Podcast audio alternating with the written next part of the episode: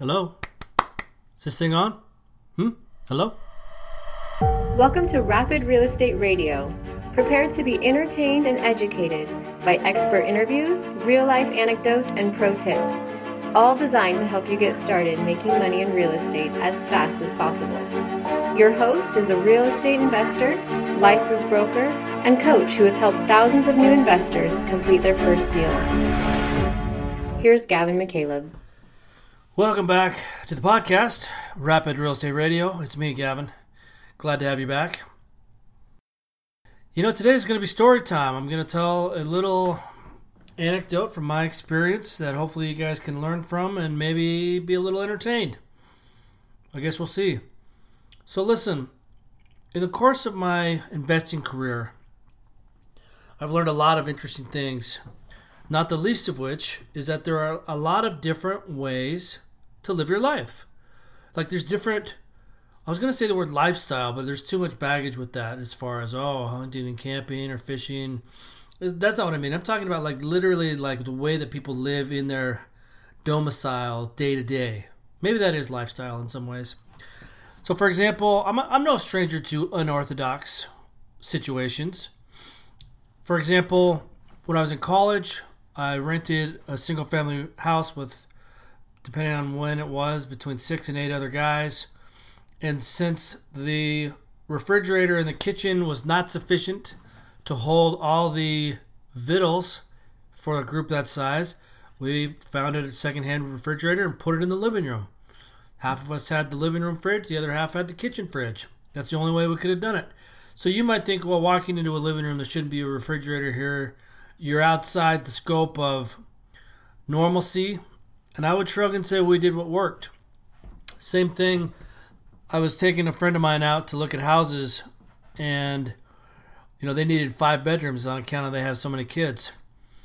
And so it's kind of hard to find five bedroom houses in certain neighborhoods. And so we would go in to the house and look through it, and I would say, you know, technically, you could fit five beds in this big, great room, like you know, the living room or the family room. You can fit five beds in here. There's there's certainly no rule against it. It's not what we do typically, but I mean, if you wanted to, you could put all the beds in the main room, and then you could go out and you could have hobbies in each of the what we would consider bedrooms, right? And so think outside the box. I'm open to it.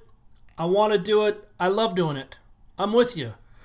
But I've seen some weird stuff, guys. I have seen fire pits. Hold on. In the living room. So I'm talking about literally the charred remains of logs in the middle of a living room. How the house didn't burn down, I do not know. Um, I have seen, of course, a variety of punch and kick holes in doors and walls. Now, listen, guys. I've not. I've never been in an actual altercation. Hopefully, I don't get into a fight with anyone here. But it hurts. It would hurt to punch a hole in the wall. That's you know, it's at least an inch or two thick, and if you hit a stud, you know that's the uh, the two by four, not the host of the podcast. anyway, if you hit a stud, man, that could break your your your foot or your hand. And so I've never done any of that stuff, but I've walked through it and I thought, oh man, somebody was like just raw ball of emotion and they kicked a hole in this door or they kicked a hole in this wall. Like, wow, man, I, I never thought of doing that. I never did that in my life. And of course, that leads us up to the main topic for today, which is, of course, pet remnants. Now, you guys have your own opinion of pets. Many love pets. You've got your birds, you've got your cats and your dogs. Heck, you got your emus and your llamas, your alpaca. I don't know what kind of pets you guys have these days. Your goat, your chicken. There's a lot of chickens in residential neighborhoods these days. It's a little hobby. We in the past have had chickens as well. We don't have any at this exact second, but we got a little hen house and we have raised chickens. So I get it. Pets are fun. They can be useful. They can be enjoyable. But I always think of pets as being agents of property damage, which of course they are.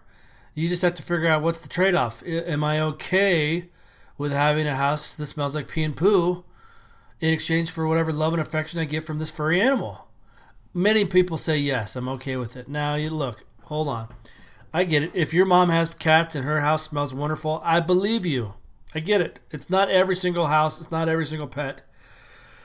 But it's not uncommon for people to, let's say, have the best of intentions and ultimately they let it slide. And once you let it slide, my friends, it's hard to get it back. And I'm talking about one mess in the corner. Ah, missed it. Oh well. Now maybe there's no cat box anymore and it's just a free for all. It's a slippery slope. And so there is an old and fairly true adage in real estate investor circles relating to walking into a vacant house or an abandoned home and taking a deep breath and smelling that cat pee and just saying, oh boy, that's the smell of money right there. And what they mean by that, of course, is that a house that's damaged in any way is an opportunity for an investor to add value by repairing it or putting it back into good condition. And of course, pet damage in the carpet, in the walls, in the in the floors, you know, if it's not carpet, if it's hardwood or whatever, that's an opportunity because it, it's going to cost time and effort and money to, to bring that back into livable condition. And, and of course, that means it's negotiable. So you can get a discount on that property. Or maybe if you're in a short sale, you can use that as leverage. Or even if it's just a private sale between a, an individual seller and a buyer, they understand it's going to cost extra to remediate some of those odors and smells. So yeah, I get it. The smell of, of pets is usually a signifier of profitability. So I'm going to harken back to a summer day 12 or 13 years ago. It must have been the second summer that I was in the business. And there was a property that I had just got under contract that was kind of a, it was just a real standard little two bedroom, one bath you know, ranch style home, just one level. I want to say it was around 1,100 square feet. Not very big at all. Just your just your typical tract home. It was in a fairly favorable area, not too far from the downtown area, and of course Boise State University, our flagship institution here in the area. You may have heard of the Boise State Broncos. They got football and and I guess basketball too, and probably some academics. But in any case, it was nearby there, so it was in an in-demand area. And so I went through the property and I kind of did a quick, you know, just a quick walkthrough and said, yeah, you know, there's no, there's no significant damage. Yeah, it's it's filthy. It's, it's filled with junk, of course, but it's nothing I haven't ever seen before. And so I took it under contract. The person had moved out, and at that point, you know, when you're first sort of new as an investor, you wear a lot of hats. And part of it is because of the novelty, part of it maybe because of necessity in terms of budget. But at this point, I was still in the business of cleaning out junk. And so instead of hiring a dumpster, we just borrowed a truck. My friend and I, we, we backed the truck up. We started taking all the junk out. And it didn't take long to figure out that there was something a little extra special about this property. And so, again, on my quick walkthrough when I took it under contract, it was a uh, you know it was filled with junk, right? And so I just thought, okay, yeah, we'll just do a clean out.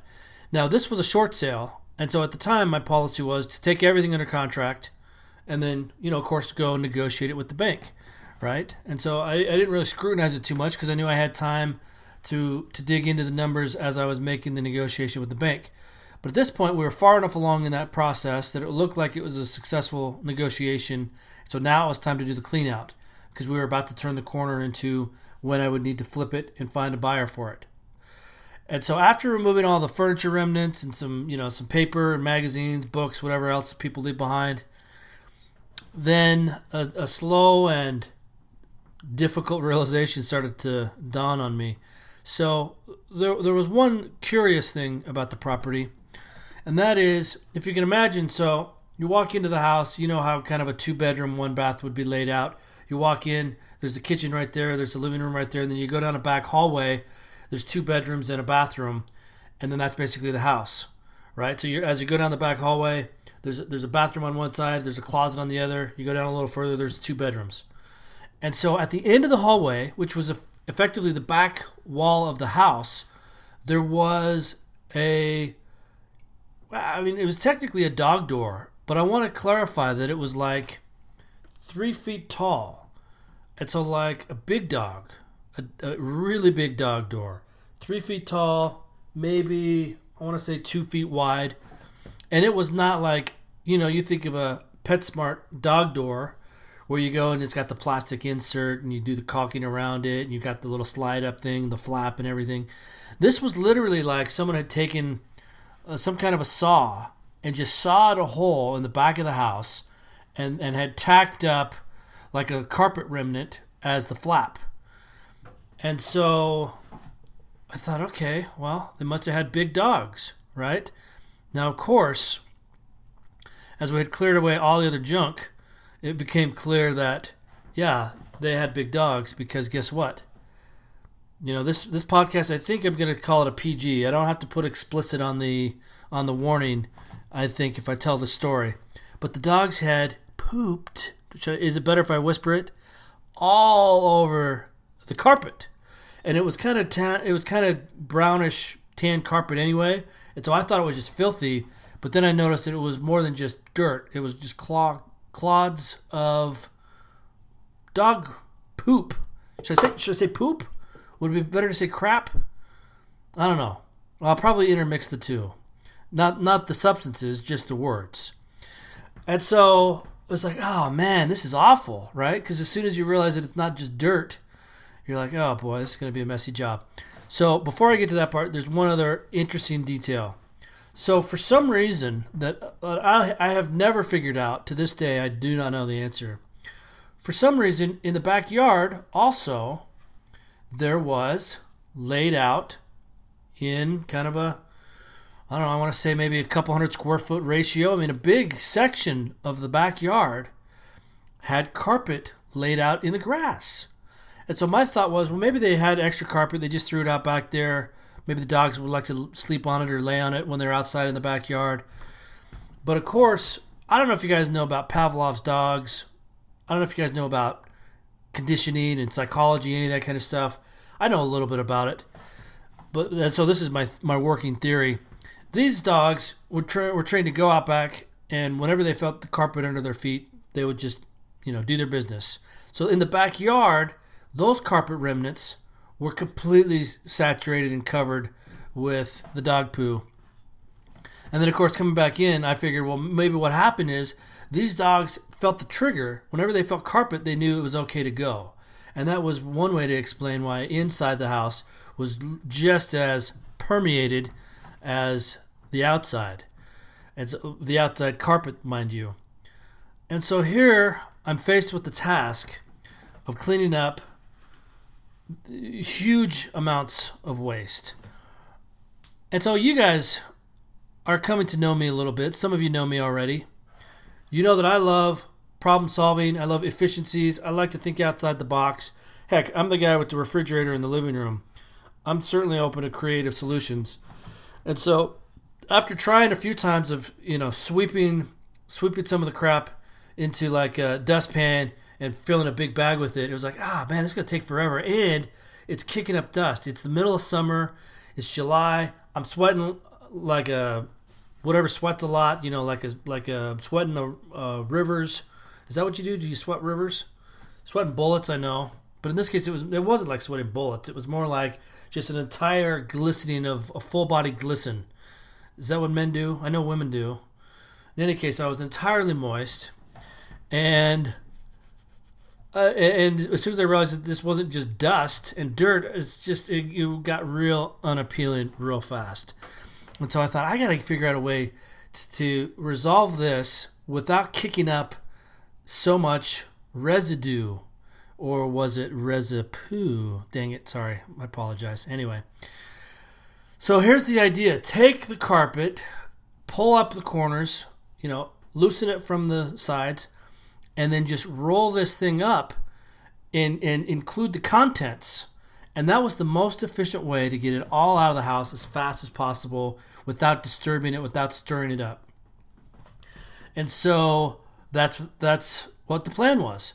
So my, my partner and I, we we did that in the in the house. We rolled up a big a big um, carpet piece, picked it up, took it out to the truck, did it again, kind of had cut it into a couple different sections.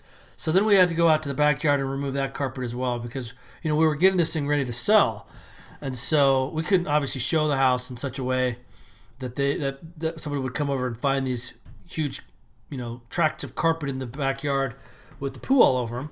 So we went out and did the same thing in the backyard. Only this was probably three times more quantity of waste, if you know what I'm saying. Of course you do. I've been talking about it the whole time. And so these were much heavier. So we rolled them up and hoisted them up and started carrying these out. And so the last one, you know, we're already a little tired.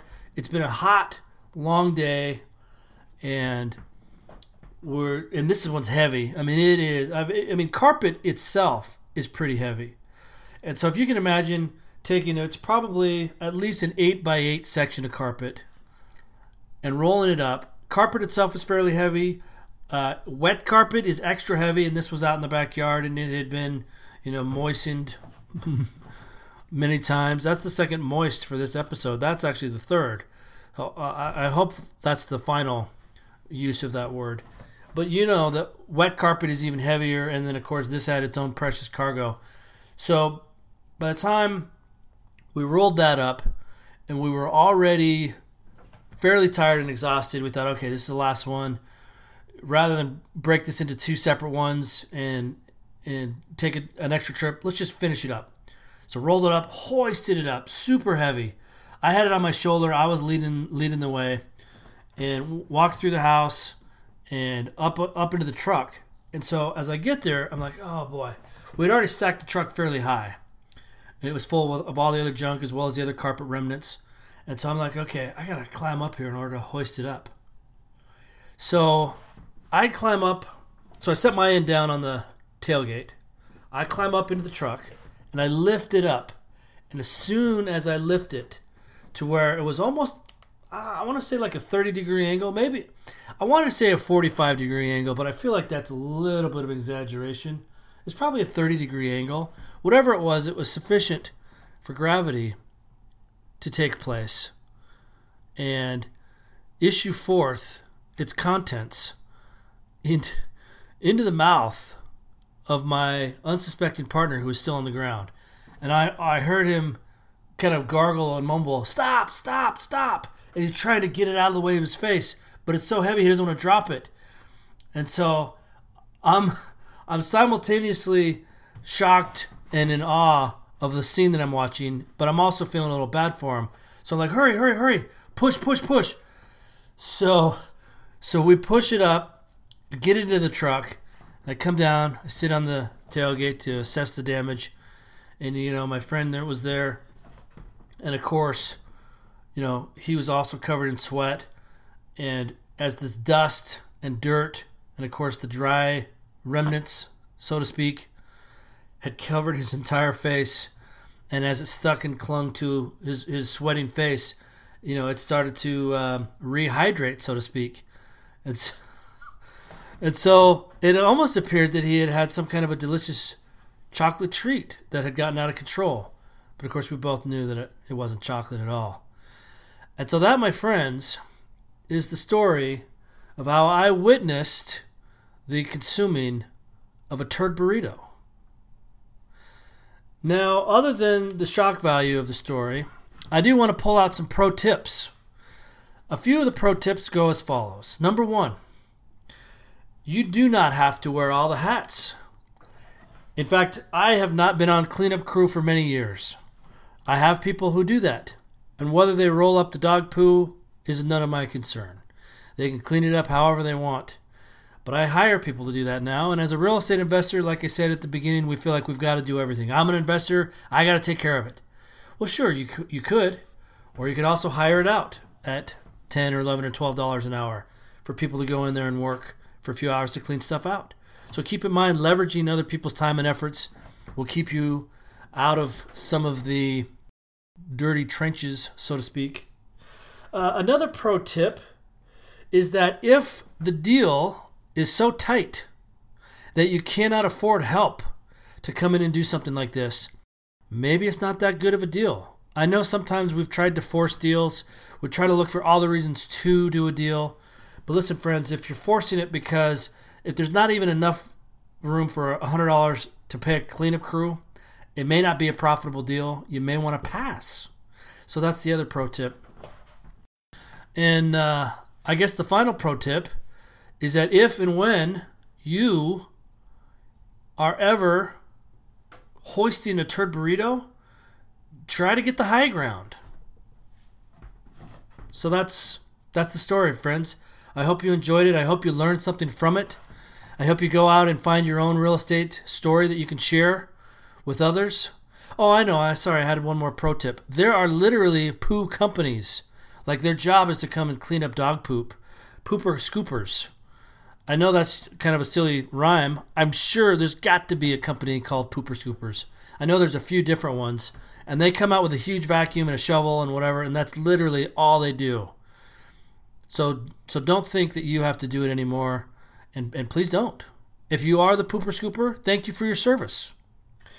And so with that, I appreciate your listenership, your participation in this podcast. I'd invite you to share it with others.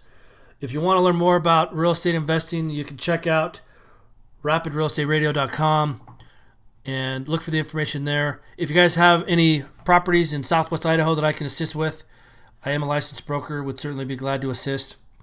And on that note, I would like to end with an inspirational, or maybe it's an educational quote. It says, How would the person you intend to become do the thing you are about to do? You see, friends, life is about progress, and we all have a vision in mind of what we'd like to become, or at least I hope we do. If not, maybe take a step back and do that right now. Think of what would you like to become? And so, if you're thinking, I'd like to become a very successful real estate investor, how would that person do what I'm about to do? I'll give you a pro tip on this one. He would hire a pooper scooper.